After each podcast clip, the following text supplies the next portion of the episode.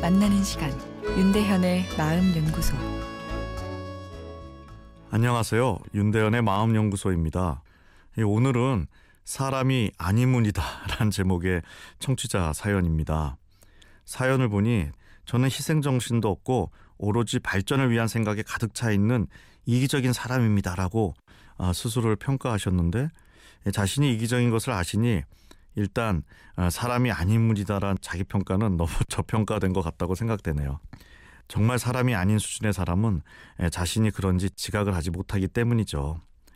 아, 사연을 좀 볼까요? 제 머릿속에는 항상 목표를 어떻게 달성할 것인가만 생각합니다. 그래서 주변 사람들의 고통은 잘 보이지 않습니다. 여자친구랑 얼마 전에 헤어지게 된 계기도 여자친구는 이제 나이가 되었으니 현실과 타협해 적당한 자리에 취직할 것을 권했는데 저는 그렇게 못하겠다고 회계사 시험 준비를 계속 하겠다 하며 싸우다 헤어졌습니다. 저는 시험에 합격하고 싶고 이를 통해서 주변 사람들에게 제 능력을 보여주고 싶습니다. 제 분야에서 최고가 되는 목표를 갖고 있거든요. 명성에 대한 강한 집착이 있습니다.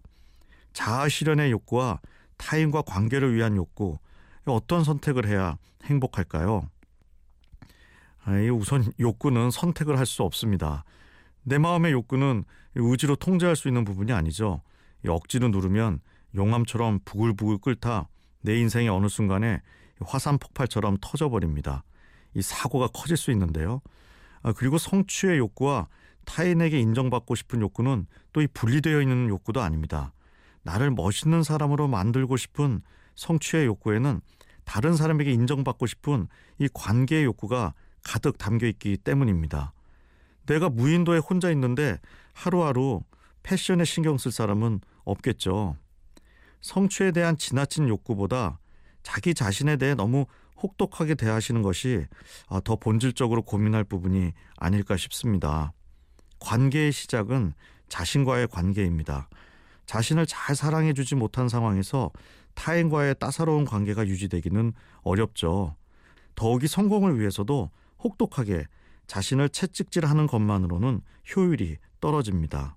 성공의 에너지는 나에 대한 사랑과 이를 기반으로 주변과 좋은 관계를 유지할 때 용솟음 칩니다.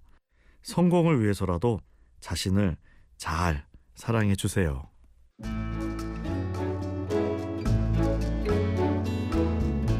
윤대현의 마음연구소 지금까지 정신건강의학과 전문의 윤대현 교수였습니다.